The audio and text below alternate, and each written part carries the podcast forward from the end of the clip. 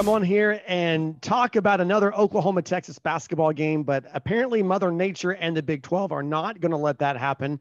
Oklahoma and Texas round two pushed back from Tuesday night to Wednesday night, from Wednesday night until Thursday night, and then from Thursday night to um, sometime to be ter- determined later. What's going on, everybody? This is the Sooner Nation podcast. I'm Matt Hofeld along with Rich DeCray. Rich, I'm going to put you on the spot right now. It's not true or false time, but I'm just going to put you on the spot. OU Texas round two. Is it going to happen? Yes or no? I, clearly have no answer for you, as evidenced by the the sigh and the silence. The one thing that I'm concerned about, Matt, here is Oklahoma still hasn't played Baylor. Right. There, that game, as far as I know, hasn't been placed on the schedule, a date nope. nor a time have neither of those have been assigned to it. And so when we're looking at rescheduling games, I think everyone's looking at the Baylor contest first and then the Texas game.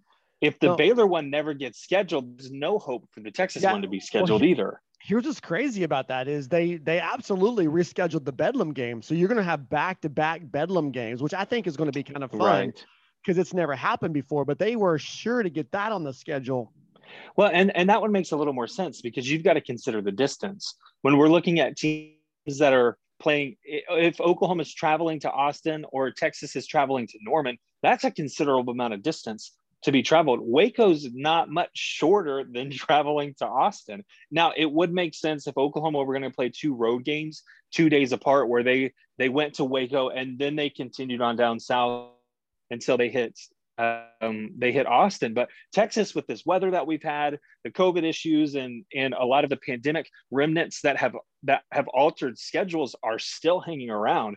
I don't know when Texas is going to be full power once again, but I can tell you, Matt, I don't think people would be extremely happy if they were sitting in their homes without power and a basketball game was being played. Doesn't matter if that's the professional level or if that's the collegiate level. It's just the nature of the beast. And so when I look at why Oklahoma and Oklahoma State can be scheduled. I know I hijacked your conversation here, but when I look at why that can be scheduled, it's because it's a much shorter distance for those teams to travel. And we presumably in Oklahoma will not be having those same power issues that they've been talking about on social media.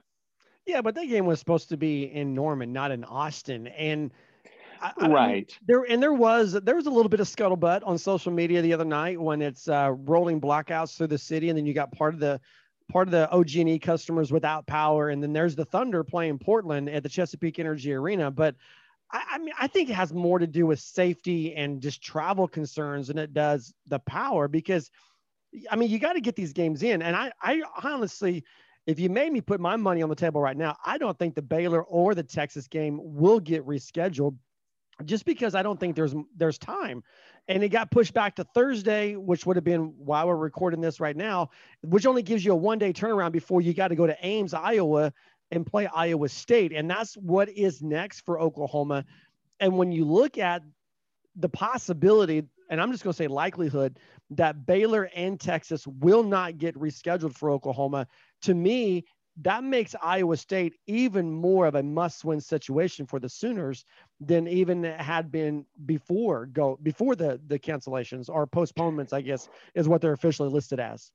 Yeah, and I can agree with you in one sense. When you look at this Oklahoma team and you look at the conference rankings, Oklahoma's eight and four, which is above teams like Texas, who is seven and four, as well as a, a couple of others mm-hmm. that are sitting there. It's an opportunity. One that let, let's back up real quick, okay? Because had had the Red River rivalry taken place, it would have separated Oklahoma and Texas in the current standings. Had Oklahoma played Baylor, I don't think that's that's a game that Oklahoma wins. I'm not going to say it's impossible, but I just the, the way things have unfolded, I just don't think that's a game that Oklahoma wins. And all of a sudden, we're looking at this team who's further back in the Big 12 standings than where they're currently sitting, which is number three and in sole possession of that number three ranking. I do think Matt they get a little bit of help here, but if they lose to Iowa State, it, it's pretty detrimental to this basketball team and where they're hoping to be sitting when the Big 12 tournament rolls around. So, in that sense, I, am saying it's an absolute must win game. But when we're looking further down the road and we're looking at the NCAA tournament, because let's be honest, as we get closer and closer to March and we get closer and closer to tournament time, everybody's eyes are going to be on those bubble teams. Guess what? Oklahoma is not. They are not a bubble team. I think win or lose, while this would be a terrible loss, a two win team, a two win Iowa State team defeating you, I think it would be a terrible loss on the record, but I don't think it's something so detrimental that Oklahoma would be removed from the, the field of what is it, 68 now? I just use the term 64 for ease of use here. Right. No, I agree. I don't. I don't think this is a, a game that could potentially put Oklahoma in or out of the NCAA tournament. They're clearly in, but here's where it could hurt them when you're talking about seeding. A lot of people are saying Oklahoma is a number three seed with an outside shot at a number two seed. You lose to a winless Iowa State team in Big 12 conference you're not going to get the two or the three.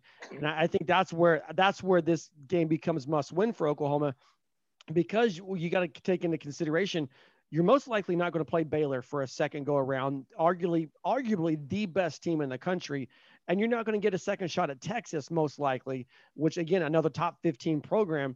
So you got Iowa State, you got to go up and you got to take care of business, and I think they do. I just I don't know how much whether I don't I don't know. You know, they they they they were off for a week and they played West Virginia, and now they're off for another week and they play Iowa State. I don't know if those weather cancellations, postponements, I don't know how they help or hurt this team, but I do know they've got to win in Ames. Well, and the the cold hard truth for me that when we look at these games being canceled, there's nothing that Oklahoma can do about that. There's nothing that Lon Kruger, there's nothing that Austin Reaves or De'Vion Harmon can do about those cancellations, but what they can do is they have some control over the games that they actually play. Right. And let's credit Matt because one thing that you and I know, and I hope the rest of Sooner Nation is well aware of, is just how well scheduled this team is. Whoever's doing that scheduling on a consistent basis, Oklahoma needs to try to hang on to them as much as possible because just a few years ago, we're talking about an Oklahoma team who has a losing record in conference and still makes the tournament. Why? It's because of those non conference games mm-hmm. that they've scheduled. Oklahoma, I get in the Big 12 SEC Challenge, drew a top 10 team and collected a win from that top 10 team, which was Alabama. That speaks well for the Big 12. It speaks well for Oklahoma. And I think you can't look at what didn't happen when it comes to the seedings. You do have to look at, at what Oklahoma has done, what the body of work is at that point in time, as well as where they're where they're headed. Because some teams will hit this point and they've already peaked, and we'll see them into the tournament. We'll see them get into conference tournaments and begin to fall mm-hmm. flat. I don't think that's Oklahoma. I don't think that's going to happen to them but there still are just several games left on this schedule, and the body of work will speak for itself at the end of the season. Yeah, for sure. Okay, so we've got a lot coming up on this episode of the Sooner Nation podcast. Spring sports uh, getting ready for their second week in a row for softball, first weekend for Oklahoma baseball. Plus, we got some football talk and true or false coming up next with my turn to ask Rich the questions. Okay, Rich, back to true or false. Here's how this works. If you're just now jumping in on the Sooner Nation podcast, I throw out five statements. Rich tells me whether they're true or false and why they would be true or false. Now, we've been talking about basketball leading up to this first break. And so we're going to stick with that um, just for the first two questions of true or false, because I know you're a basketball guy, Rich, and you can um, you, you contribute a lot on that front. So here we go. Here, are you ready? Here's the first question. Wait, I didn't hear you say you were ready. Are you ready? Oh, I, I, thought that was a rhetorical question. No, didn't, I want to know. Didn't I, need a response. I, I want to make sure you're good to go, man. I'm ready. All right, here we go. First question: True or false? If Oklahoma can't make up these games against Baylor in Texas, that would actually serve as a benefit to the Sooners.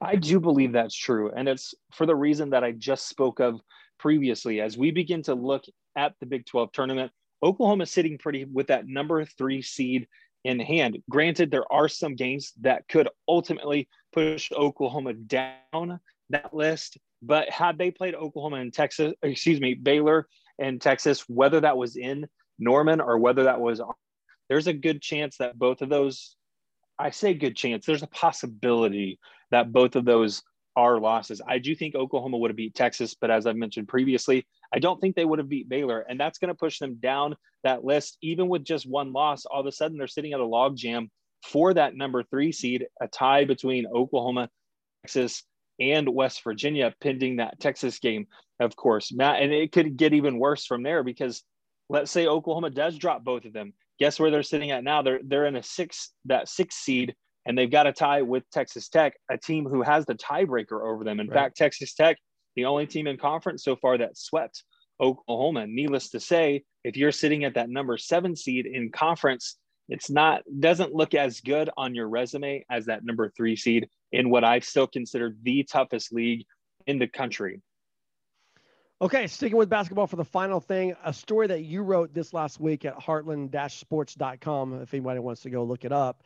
Kur Kuath announces that uh, he's done with college football after the uh, college basketball after this season, and he's going to test the waters of being a professional.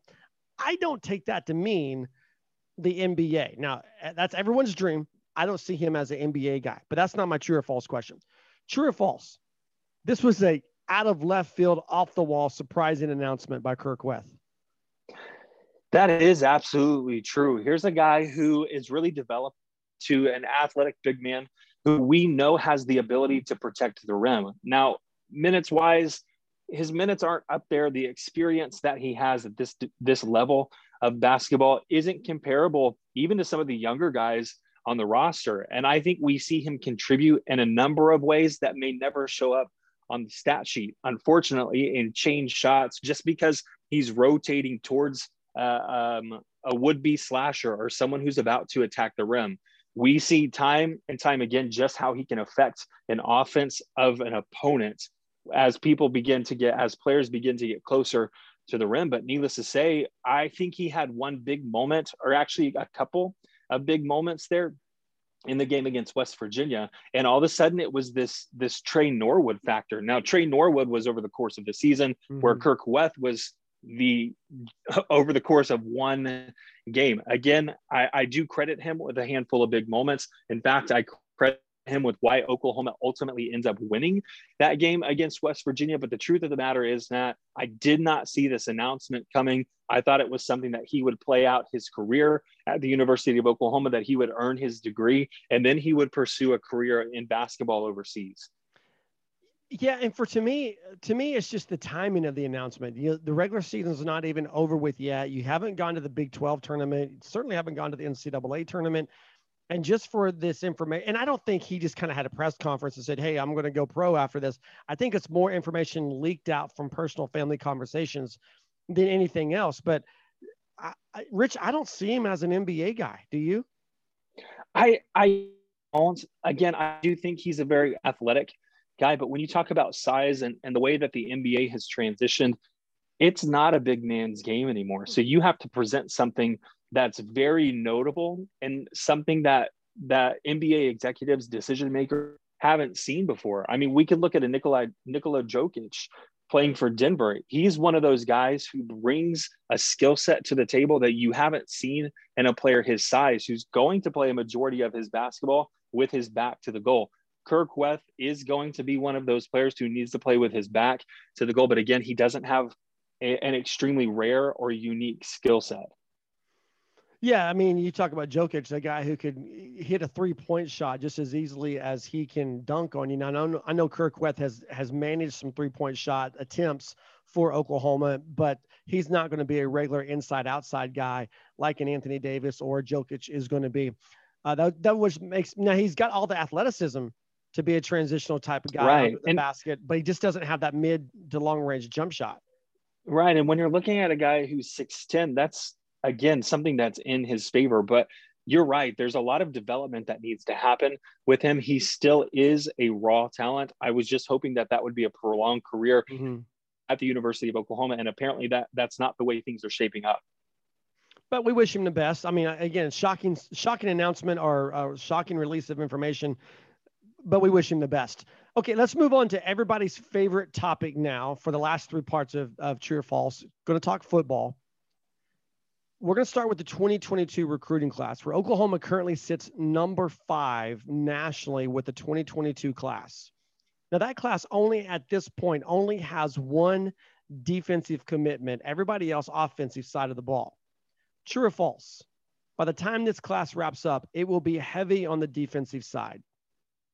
Absolutely. I do believe that one's true. Are you sensing my theme yet, Matt? Because all these have been true so far. One of the things that this team has prioritized has been adding talent and depth to the defensive side of the ball. When we look at what Alex Grinch has done and the way that he's shaping these classes, it's for these rangy defenders, especially on the back end, but he's pulling in guys who have the ability to play defensive end or drop back as a linebacker at the same time. There's a lot of opportunity. There's a lot of room for growth for a player who's looking to make that jump from the high school level and play at a national brand or for a national brand like the Oklahoma Sooners. So, absolutely, I think this is one of those transitional moments for Oklahoma and specifically for Alex Grinch because Alex Grinch is going to make a lot of money in the next two or three years. Just my opinion. I know we talked about that on the last podcast, Matt, through that true or false segment as well. But when we begin to look at this this current class that's coming in 2021, defensive heavy in 2022, I think will be a, a very similar mold simply for the reason of Oklahoma's trying to bolster this defense and they're trying to get as many players on campus as they can and figure out who's the best and let them fight it out for their starting roles. Yeah. Uh, okay. I, I, can accept that and I can agree with that. Uh, let's move on. Sticking with the 2022 class here, Oklahoma has a five star running back commitment in Raleek Brown. True or false? This class will feature two five star running backs. It, it's hard to say true and it's hard to say false. Give me the name you're thinking of. Well, I was we were going to talk about him a little bit later on, but I'm Gavin Sawchuk out of uh, out of Colorado is the the next one I'm I'm thinking of. I gotcha. I, I knew you had a name that was attached to that. That you didn't just come up with that out of the blue. And here's the thing for me, Matt, is I think it's very possible, but right now there's a stigma that's stuck in the back of my mind, which is why I am going to say false.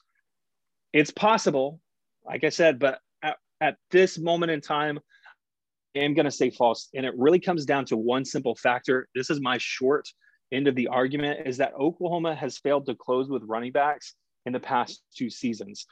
I've talked consistently about consistency when it comes to various different sports, various different players, specifically basketball here as of recent. Mm-hmm. But if Oklahoma can consistently close in and and sign these five star recruits, I would have a little more confidence. But I know everybody's going to be gunning for the top 32 in any recruiting class, heavier than they're going to be gunning for any of the other players that are targets for them, especially if it's a need. Oklahoma has a need at running back. I do think they pull in more than just Raleek Brown in this upcoming recruiting class. I just don't know that it's two five stars, so I do have to go with false. I can appreciate that. I disagree with that, but I can appreciate it. I do. I do agree hundred percent that the Sooners will land more than two or more than one running back. I think they may actually even get three running backs in this 2022 class. But I'm going to go a step further, Rich, and just say I believe that this class will feature five three-star recruits, two running backs, and one on the defensive side of the ball. And we're going to talk a little bit more about some of these uh, recruits here in just a minute to close out the podcast. Yeah, go ahead. You want to say something? Did you say five three star recruits? Did I say that? Maybe uh, if I did. Yeah, I'm, I'm pretty sure that's what you said. Restate that because you lost me. Sorry, man. Three five star guys. Sorry. Three five star recruits, two running backs, and one on the defensive side of the ball. And like I said, we'll um we'll close out the podcast going over some of the recruits uh, that are that are rumored and heavily leaning towards Oklahoma at this point. All right, let's get uh, the the final question in here for true or false. I said five three stars. Uh, that's more like an Oklahoma State class. Um, anyway, um, all right, here we go. Number five, sticking with football and going more specifically to the 2021 season. Hey, five three star recruits is a good class for Oklahoma State. Stop judging me, okay? Um, here we go. The 2021 season will feature the renewal of the Oklahoma and Nebraska rivalry. True or false? this will be the most anticipated game on Oklahoma's schedule in 2021.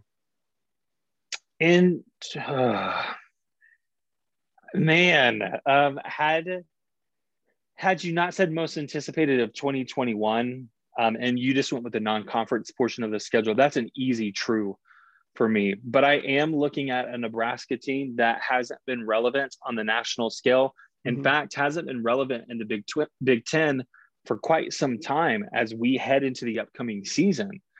I get the rivalry. I get the name. I knew the implications. In fact, when I was at school at the University of Oklahoma, Nebraska was the team that you expected to face in the Big 12 championship, even if you played them on the regular schedule, which just so happens to be the same year. Um, Jason White was the quarterback, Adrian Peterson was the running back. I was there in Norman at that Nebraska game as a student and remember very vividly certain events that happened because of the stigma, because of the rivalry, because of the, the two names that were going to be on the field together. Is it the most anticipated of 2021? My roundabout way of getting there, Matt, is going to be a false. Really?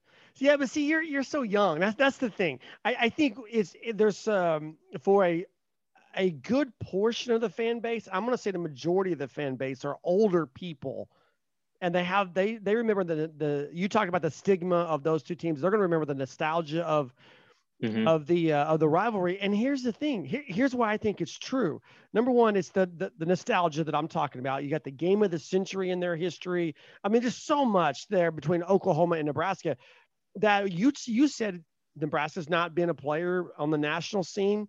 When's the last time Texas was a player on the national scene? When's the last time Oklahoma State was a player on the national mm-hmm. scene?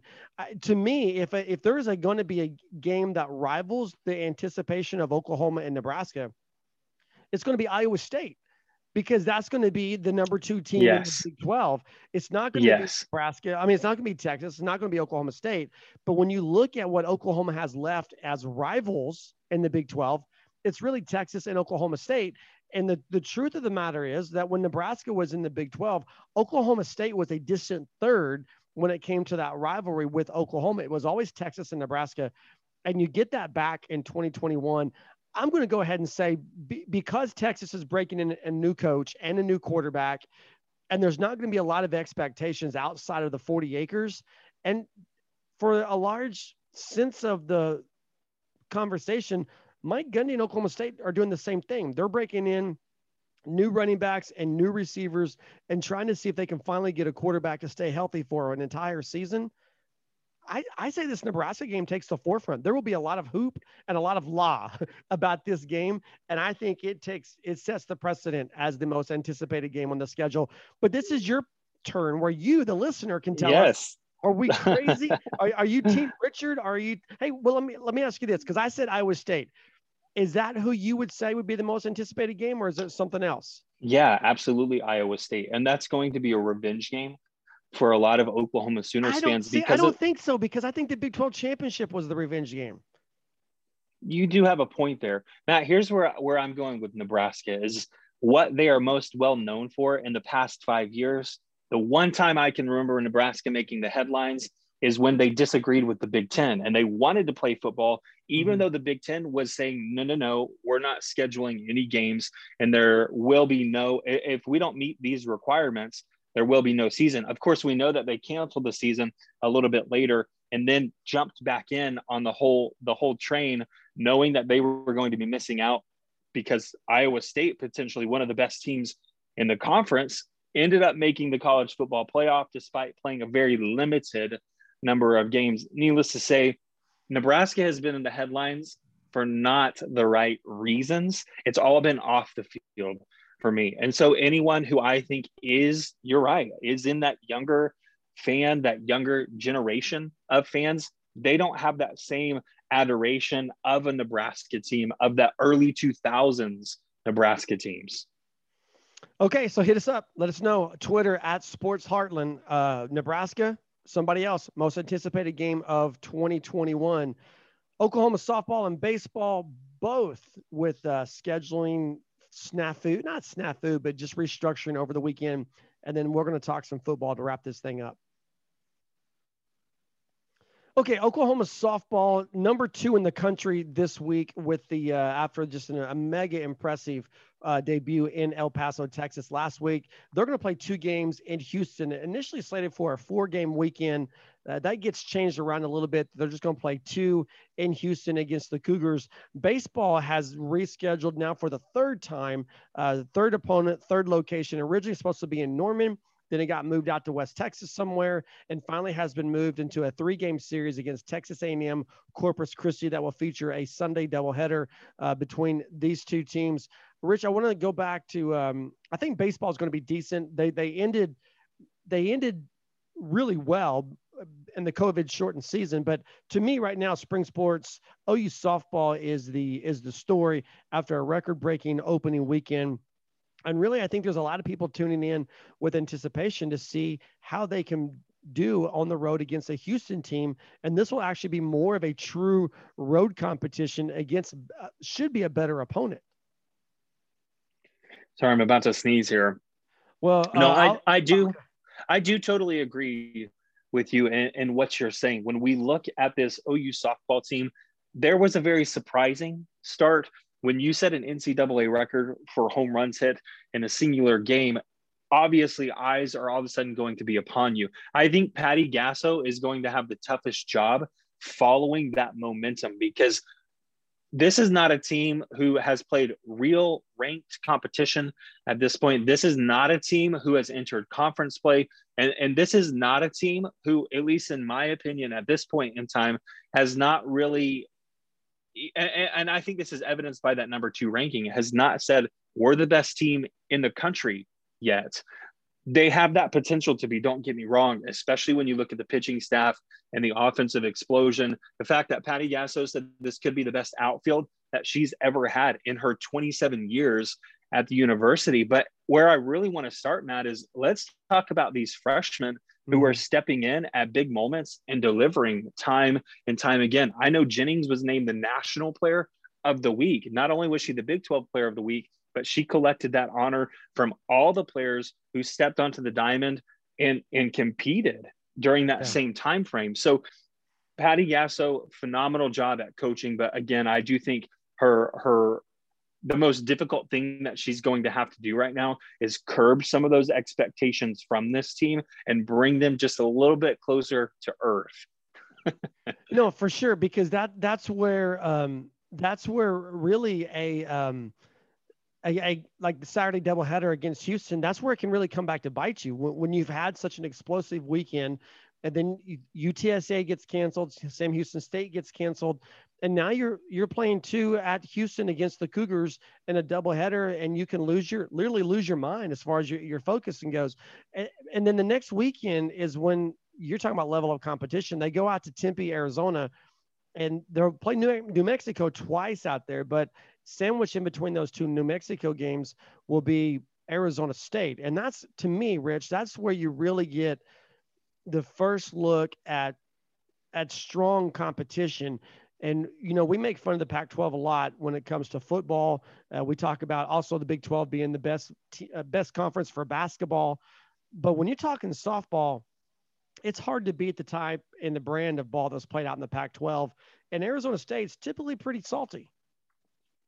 Absolutely. It's funny how we've had these momentum shifts when it comes to softball. I remember, I don't remember personally, but I do remember people speaking of the the dominance of the Pac-12. You had teams from all over the Pac-12 really coming in at the national level and just competing against themselves for the national championship that slowly swung across the nation more towards the East Coast. And we saw teams like Florida begin to creep up in those rankings. We saw teams like Alabama claiming national championships. We're seeing it here. Oklahoma, Baylor was one of those teams. Now, Oklahoma State is kind of championing that same call to compete on the national scale. Needless to say, the momentum is swinging heavily back towards the Pac 12. I don't know if people like the weather out there a little bit more than they do in some of the other parts of the country, but some of the top talent is now playing in the Big 12, or excuse me, the Pac 12 once again. And they're showing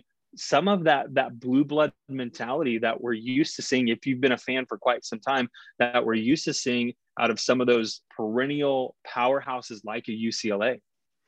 Yeah, for sure. Well, and that's we we saw Oklahoma and UCLA in the World Series. Um, the last time the Sooners were there. Um, I, I do, I do want to I don't want to because I'm I'm bringing back bad memories on that, but I do want to mention the fact that Arizona State's a top 15 team, and you mentioned ranked opponents a couple of times now, and that I'm I'm trying to just go off memory here about Oklahoma's schedule, but I do believe when they go out to play Arizona State in Tempe, that will be their first competition against a top 15 type program.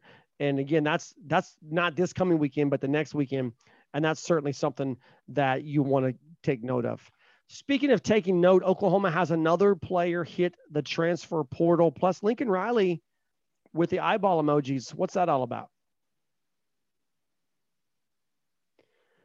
Okay, Rich, let's wrap this uh, podcast up with a couple of notes here on Oklahoma football. First of all, the eyeball emoji on Wednesday night, Lincoln Riley with the snowflakes and the eyeball emojis all in one tweet has Sooner Nation going kind of crazy. A lot of people saying that this is Big Cat Brian. I don't think it is. I, I don't think Big Cat is going to get the eyeball emojis when it's his turn. Um, typically, Lincoln Riley does something different for transfers. And I also think Big Cat's already been accounted for. I think he's already involved and people that have committed to Oklahoma in 2021. But clearly, somebody committed to the University of Oklahoma on Wednesday night. You got any ideas, any speculations you want to throw out there? Man, I honestly do not. Um, recruiting has kind of gotten away from me after the signing class came through. And I know we tend to focus on other things, other sports, specifically spring sports, a little bit of winter sports, but spring sports really begin to dominate the conversation between you and I, Matt. So recruiting takes a little bit of a backseat, as we know that this is a time when numerous offers go out for various classes as well. I get that the focus will be on 2022, but in all honesty, I, I I have zero guesses. I don't even have an inkling of an idea of, as to who the eyeballs could belong to. Okay, so I'm gonna throw one guess out here. I think it's a 2022 kid. That's why he's getting the eyeball emojis, and I think it's Gentry Williams, uh, who is the top player in the state of Oklahoma for the 2022 class. He plays quarterback. That'd be a huge get. Yeah, I think he play he plays quarterback right now for Booker T. Washington, but he's, he's going to play defensive back at the University of Oklahoma, um, and I think that's if I had to put money on it, that's who I would put money on there. And Oklahoma received like 11 crystal ball predictions from 24 7 sports. I guess I'm going to re-say, re-say that. Oklahoma has received crystal ball predictions for 11 players over the last 48 hours.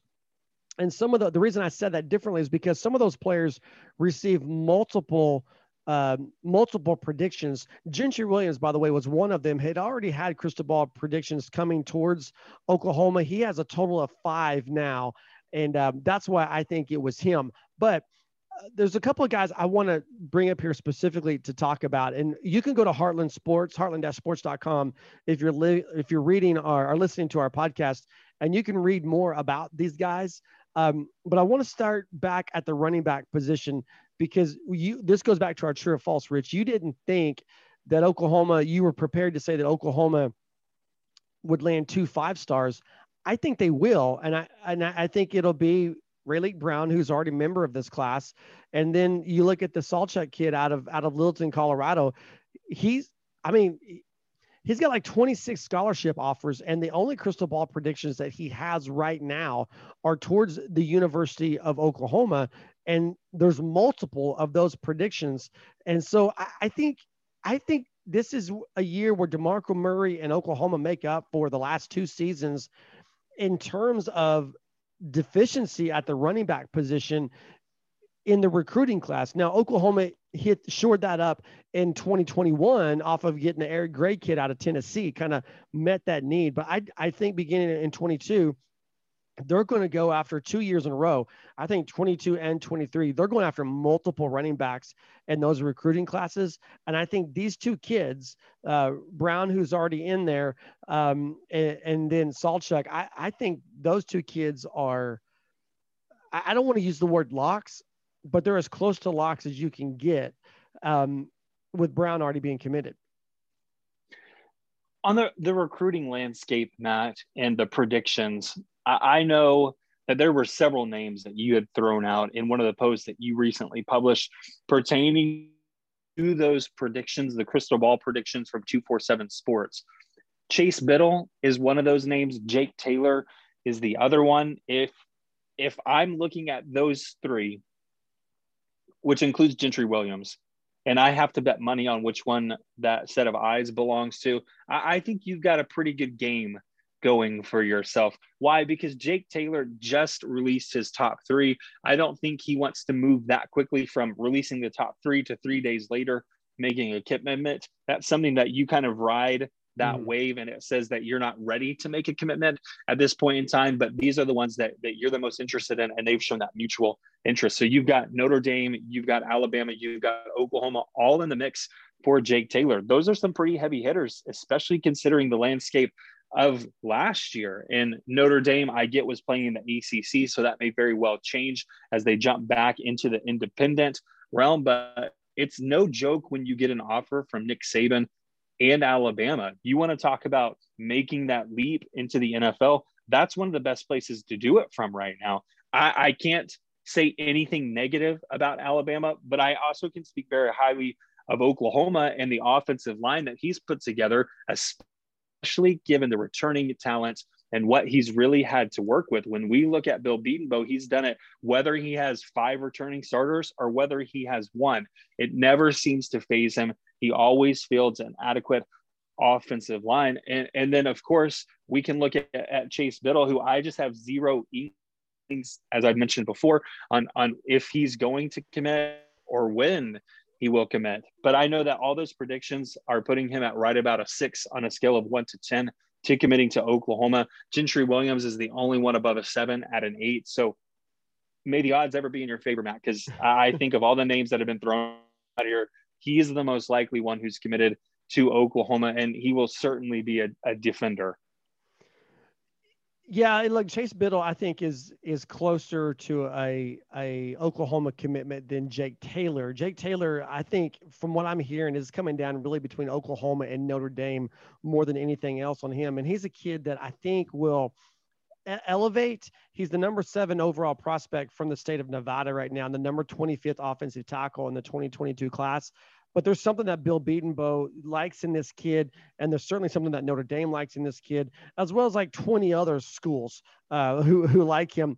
Um, so I think he's gonna you're gonna see his status and his ranking elevate over his senior year. But Chase Biddle is a kid that that I, I think I mean, he's close. Again, nothing, no one's a lock. We're so early um, in this recruiting cycle that I don't think any of the, even the guys that are committed, I don't think you can say that they're a lock. But, you know, I, I, I think when you when you look back on this thing and you you you see the kids that that you have to have, I don't know that Biddle um, falls in that category as a kid that you that you absolutely have to have. He's one you'd like to have because his athleticism allows him to do so much, right? That that uh, you could literally put him anywhere on the field. But when you, wh- who do you have to have? You have to have guys out of your home state, and I think Gentry Williams is, is is that kid that you look at. He's the top player in your state, and it always starts in state. Oklahoma lost the top player to Texas A&M for 2021. They can't lose the top player two years in a row, right? I mean, let's put that in quotations because as soon as yeah, Oklahoma you're earned the commit from the number one, right? Yeah. Yes. Uh, go ahead. Yeah, yeah, I know that that shifts all the time, and, and that's okay. I'm bitter about those rankings one bit, but what I will say, what I will say about Gentry Williams is this, Matt. Yeah, sure, he's he's the number one player in the state, but he's also one of the top players in the country. You can believe or easily say that Oklahoma is putting all their their eggs in a single basket when it comes to him and state recruits. But I do believe that Oklahoma is most likely looking for their Caleb Williams on the defensive side of the ball. They're looking for that one player that's going to excite, but they're also looking for a guy personality wise who can assume a lot of roles right. for this defense and in the, the realm of being a, a, a student that recruits other players, a student athlete who is actively pursuing other players. You have to remember Oklahoma is losing Brendan Radley Hiles, who was much out of that for this current team, for this current coaching staff. Who's going to step in and, and fill those shoes? I don't know that it's anyone currently on the roster. It very well could be, but I also think you need to secure that for the future. My question for you then is and and I don't know a ton about Gentry Williams, but is Gentry Williams a guy that can bring that that similar level of excitement that Caleb Williams did to the offensive side of the ball? Well, he's he's a popular kid in the state, and he has a lot of connections uh, in Texas as well. So he's I don't know that he's Caleb Williams was was a rare breed. Okay, so when you're trying to say where's the next Caleb Williams, you just got to understand the the talent and the charisma, the combination of all that made for a a generational type guy. Now, Gentry Williams, again, he's a guy who draws people to him. He is a magnet. And there are there are people across the state. He's got connections. You know, he's in Tulsa. He's got connections in the metro area uh, of Oklahoma City. He'll he'll help Oklahoma in recruiting, certainly with in-state guys. I don't know if he's going to cross state lines the way that Caleb Williams did to go after other people. Um, so I do think Gentry Williams I'm gonna go ahead and stick to my guns. I think he's a player that Oklahoma has to get. That you, you just can't miss out on him. I get what you're saying. Ethan Downs was number one in the state, and then he commits to Oklahoma. Suddenly he's number two in the state. I understand that, but again, you got to get Gentry Williams. It doesn't it doesn't change that that thought one bit. Now, I do want to I do want to come back around. I, I don't want to neglect your question to the point where I, I totally ignored it. I, I do think Gentry Williams is a guy that that can draw people in from the state. But he, there's a kid down in Florida who's a five star defensive lineman. He's the number two overall uh, prospect from the state of Florida, and he's the fifth overall rated prospect nationally, the number two defensive tackle in the 2022 class. His name is Gabriel Brownlow Dindy. Okay. Gabriel Brownlow Dindy. You know how I am with names, but I think I got that right. 6'3, 275. Like I said, five star guy he's got three crystal ball predictions to his name right now. All three of them are for the University of Oklahoma. If you're looking for a guy who could be a game changer on this defensive class, that's exactly where I would start. If Oklahoma can get a commitment from him, I think you see a lot, a lot more um, people follow a commitment from a guy like that than you would from Gentry Williams. Not that they don't each have their own special attributes to who they are as people, but five star talent follows five star talent. And and when you look at Gentry Williams being a consensus five star, that's who I was saying would I said Oklahoma would get three. They would get two running backs and one on the defensive side of the ball. If if Oklahoma is able to land this kid out of Florida, that's four five star guys in this 2022 class. That absolutely sets this class apart as being special and something that Lincoln Riley has never done. Um, and I think, Rich, I, I don't think it's insane at this point to think it's possible. I don't either. Oklahoma has been trending upwards in the recruiting realm, especially with some of the changes that have happened in the in the past couple of years on the defensive side of the ball. We've known that that running backs, quarterbacks, wide receivers, offensive linemen, Oklahoma's been able to draw them in in masses, but it's been this secondary where you haven't really gotten that star power. In fact, correct me if I'm wrong here. I, am not even going to remember the name, but the last All American on the defensive side of the ball in the secondary, you've got to go back to the early 2000s. But It wasn't Proctor. Man, you're going to. It was about 2005, 2006. I'm not. I'm not going to recall his name. You may not either, but I, I know that it's been a while since in the secondary Oklahoma's that. Oklahoma's had an All American. And I can guarantee you, Alex Grinch is waiting very patiently so far for that next one to emerge.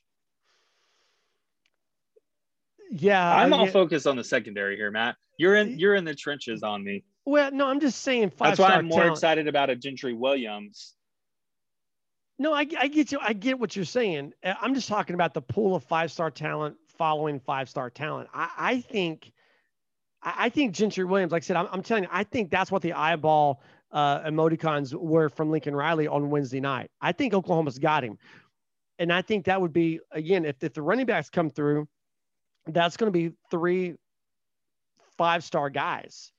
What I don't know is will there be a fourth? And I think I'm, I guess what I'm saying is it's absolutely possible. By the way, I'm thinking, um, I got the name, so if you can wait, wait, wait. It. No, no, I think I'm, I'm, um, he, um, I, I his last name was Carter. Quinton Carter. Was Quinton Carter an All American? Yeah, free safety All American okay. in 2010. Oh, I was gonna I was gonna guess 2009, so I was gonna be off by one year. So well, I thought that, it was the early early 2000s. So Samsonite, I was way so, off. So man, my, my brain, sorry, my brain was triggering on on that. Okay, so let's talk about Trevon West hitting the transfer portal.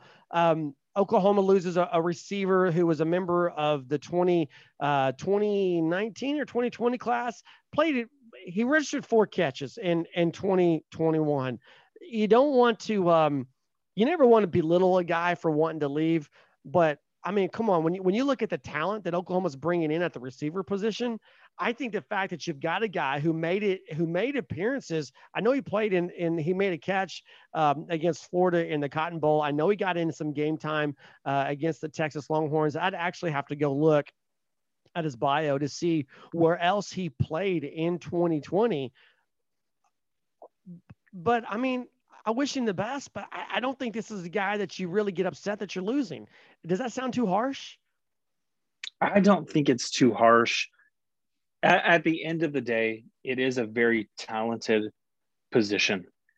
There's no shortage of height, of speed, of viable options at the collegiate level at the receiver position. And when you're looking at playing time, not everyone's content to to play mop up duty.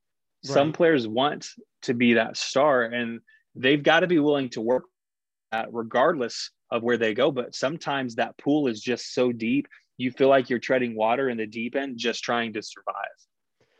I don't know if it's a mutual thing though either, Matt, because I know that there is oftentimes positions where where you have to let some players go and you just come to this agreement of hey this is how it's going to be and we're going to part ways no i don't and, and it's all good yeah i don't get the impression it was anything along those lines um I, I get the impression really th- this guy's looking at what's on the roster right now and his inability to really crack in there for some significant playing time. And then he looks at guys like Cody Jackson and Mario, Mario Williams, Williams, you know, coming in on this, you know, Jalil Farooq. You, you got these guys coming in and you're thinking, okay, at what point? I mean, how how far down and for how long am I going to be in the depth chart? And then opportunity arises. But you look at you look at Charleston Rambo, for example, and you hate to lose Charleston Rambo because he's an upperclassman. He, he's got some clout, so to speak. He's got some experience. He can help that receiver room with a lot of younger guys by just being a mentor and and showing work ethic, right? So you hate to lose that guy, but then when you go and you look at West and you're losing really a youngster. I mean, you, I, again, I am not I'm not dogging the kid. I'm just saying when you when you look at what's coming in, this it's Oklahoma still at a net positive when you look at this receiving core, right?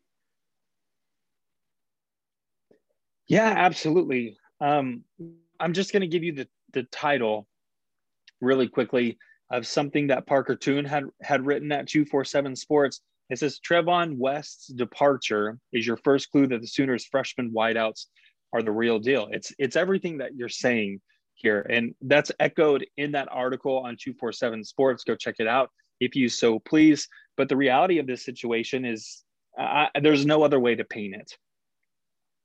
Yeah, for sure. Okay. So I, I agree. No, go ahead. I was going to say, I agree with you about a guy like a Charleston Rambo. Yeah. But because of how young a guy like West is, I remember how excited certain people, I think it was you more than more than me, about West and the speed that he possessed. No, now, we always right. talk about speed and we always talk about the ability to get behind a secondary, but uh, I, I feel like that's becoming more and more common in the players that Oklahoma is going after. No, hundred percent. And and you look at Mario Williams, that dude's a blazer, and he's a young guy, just like West was. Uh, Farooq. I, again, I'm just I'm beating a dead horse, so I'll, I'll move on. But I'm going to stay with receivers because I'm going to go ahead and answer my own question before I close it out to you, Rich, which position group do you think needs the most workout this spring, or which which position group needs spring workouts the most? To me, it is the receivers. I think you look at this um, this defense, and you're seeing strength across the board. You see one step, another step, and a third step of improvement that we're going to see this fall. I, I think when you look at the offensive line, there are new faces that are coming in here through the transfer portal. There's existing guys that that are going to try to maintain their starting positions. You obviously you gotta you gotta fill that void with where Creed Humphrey left to the NFL. But man, the receiving core again, we're talking about so much talent, but so little experience now. I think that's the group for me that I say they need the spring workouts the most because this could end up being the most talented position group on all of Oklahoma's roster, but they're just not there yet with experience. They've got a gunslinger of a quarterback who showed immense potential and maturity. You get you literally watch Spencer Rattler grow up during this season. But man, they've got to be more than a one-man show with Marvin Mims in 2021 and 2022 if they're going to contend for the national championships that they're expected to. And I think the spring goes a long way in, in helping this receiving group mature and, and really grow up. Now, I think I'm going to disagree nice. with you wholeheartedly. And here's the reasoning, Matt, is I, I'm looking at the running backs. You look at a guy, a Kennedy Brooks, who took an entire year off. We don't know what kind of condition he's going to be in. We don't know how fresh he's going to be, if that muscle memory is there. We don't know weight wise where he's going to come in. There's a lot of unknowns when it comes to a guy like Kennedy Brooks, but you've also got a new guy in an Eric Gray that we expect to challenge for playing time. I think this is a, a roster that's full of talent again at the running back position. But unfortunately, I don't know that we could say it's proven, even though you really want to throw Kennedy Brooks out there as the clear starter and, and Eric Gray as the potential backup to that. I, I get all that. But again, we're looking at a, a young but talented group of running backs who are all going to be vying for time behind the expected starter, Kennedy Brooks. Who's going to pick up that slack? And without a Rhamondre Stevenson, you need a guy who can be a bruiser. You need a guy who can display a little bit of patience, and you need a guy who, at the end of the day, can get you a score when you're stuck at the goal line. Yeah. Okay. Look, I, with all due respect, I think I would be fully on board with that if we were talking spring football practice of 2020. I think I honestly would be fully on board with you. But I'm but, looking but at, spring 2020, we expected all, the players to be available. No. Yeah, but I'm, what I'm saying is right now I'm looking at Kennedy Brooks, 2,000 yard rusher, seasoned veteran. Eric Gray, seasoned veteran. I mean, Seth McGowan, he's not a seasoned veteran, but he's a veteran. Marcus Major, he's going to be on campus for three years now, veteran. And then you go over to the receiving core, and what do you see? Well, you, your star is Marvin Mims. And then you got an emerging star in Theo Wease and then you got Haselwood, who missed most of the season with an injury. And then, I mean, and then you got this bevy of young guys starting. Uh, I mean, how many of those young guys are already on campus and will be there? I mean, um, let me look. I, I got you. I got you. Well, I, I sure hope they can block. Mario Williams on campus, he needs spring ball. Cody Jackson on campus, he needs spring ball. And then Jalil, Jalil Farooq won't come until the summer. But I'm just saying, I, I, feel like you've got stars, you've got seasoned veteran at the running back position, you've got rising stars, but not seasoned veterans at the receiver position. So therefore, I'm sticking to my guns at receiver. So be it. So be it. okay, We're going to agree to disagree on that one that's what makes it great. And once again, you can let us know where you stand, which position group needs the most. Let us know why Matt is wrong. Yeah, uh, that's fine. That's fine. Uh, absolutely fine. Which position group needs spring ball more? Let us know. You may not think it's running back or receiver. Would love to know what your in what your uh, input would be on that. Uh, hit us up on Twitter at Sports Heartland that's going to wrap it up for us at the Sooner Nation podcast. We'll be back later on next week to hopefully talk about some Sooner hoops moving closer towards March Madness, as well as hopefully good reports on both uh, football, uh, baseball, and softball. Maybe we'll have some good football reports as well if some of those uh, some of those commitments come in. Until then, you can find us every day on the internet, heartland-sports.com. You can find us every day on the Twitters at Sports Heartland. Have a great weekend. Hopefully, it warms up there in Oklahoma. Boomer Sooner, everybody.